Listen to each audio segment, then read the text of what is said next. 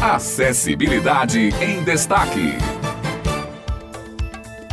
Bem-vindos a mais uma Acessibilidade em Destaque, o nosso encontro semanal com a inclusão social. Bom dia a todos da equipe do Jornal Estadual e a você ouvinte que já está aí indo ao trabalho, a outras atividades, tomando seu cafezinho e não deixando de forma nenhuma de se manter bem informado com os nossos temas por aqui. E hoje aqui comigo, Simone Elis. Tudo bem, Simone? Bom dia. Tudo bem, Otto. Bom dia e bom dia ouvintes da Tabajara. Janeiro chegando ao fim e a gente já vai entrando na programação de carnaval. O carnaval é para todos e não seria diferente por aqui. Temos uma programação muito legal e inclusiva para as pessoas com deficiência curtirem bastante junto dos amigos, familiares e de todos da sociedade.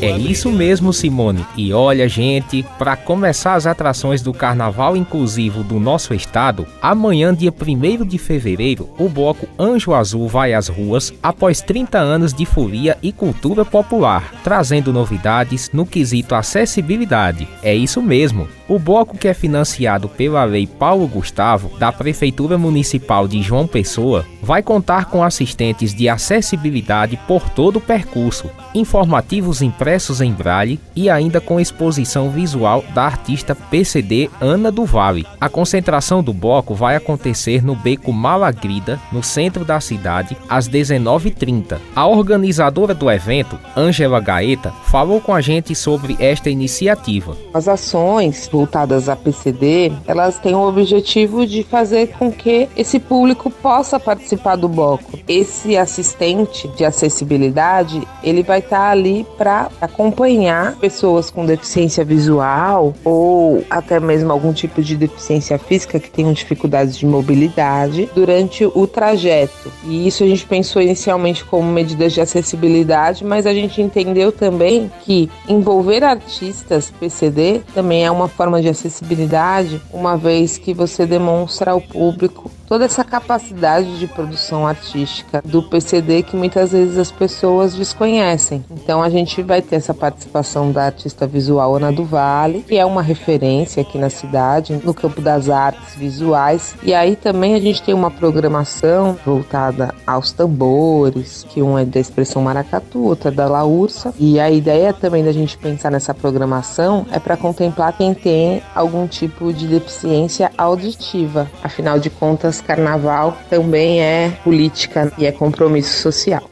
Muito bacana, hein, pessoal? Não vamos deixar de prestigiar. E ainda teremos mais prévias carnavalescas por aqui, gente. No dia 3 de fevereiro, vai sair às ruas, estreando em seu primeiro ano desfilando na avenida, o bloco Tardezinha Folia, desenvolvido pelo projeto Tardezinha Inclusiva, que é voltado às crianças com transtorno do espectro autista. A concentração do bloco vai acontecer na Epitácio Pessoa, perto da Academia Corpo Livre, às 16 horas, e vai vir junto com o bloco Agitada Gangue, que também é voltado para o público infantil. E vai fazer todo mundo suar a camisa nesta prévia carnavalesca. Nico Fernandes, idealizador e organizador do bloco, nos contou sobre o pioneirismo do projeto. Será um momento único, lindo. Pela primeira vez nós vamos ter em João Pessoa um bloco para autistas, com tudo que eles têm direito. Lembrando que o bloco Tardezinha Inclusiva é um bloco do projeto da Tardezinha.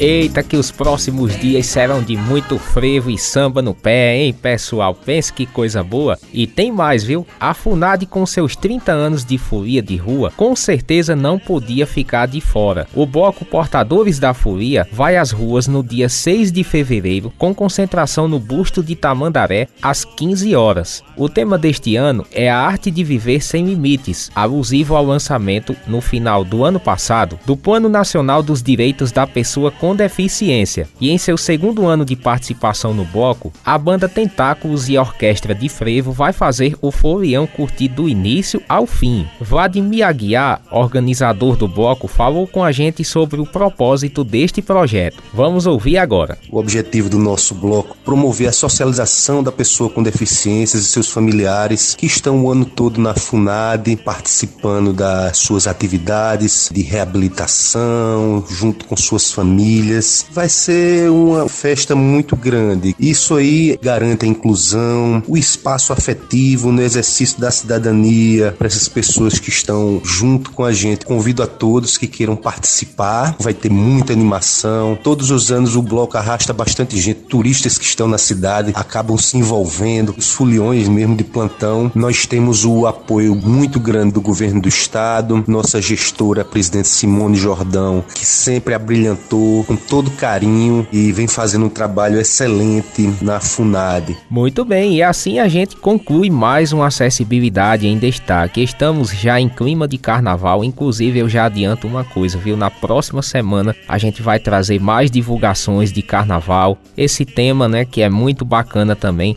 para o momento. Então a gente se despede e voltaremos na próxima quarta-feira com mais um programa. Até lá! Acessibilidade em Destaque.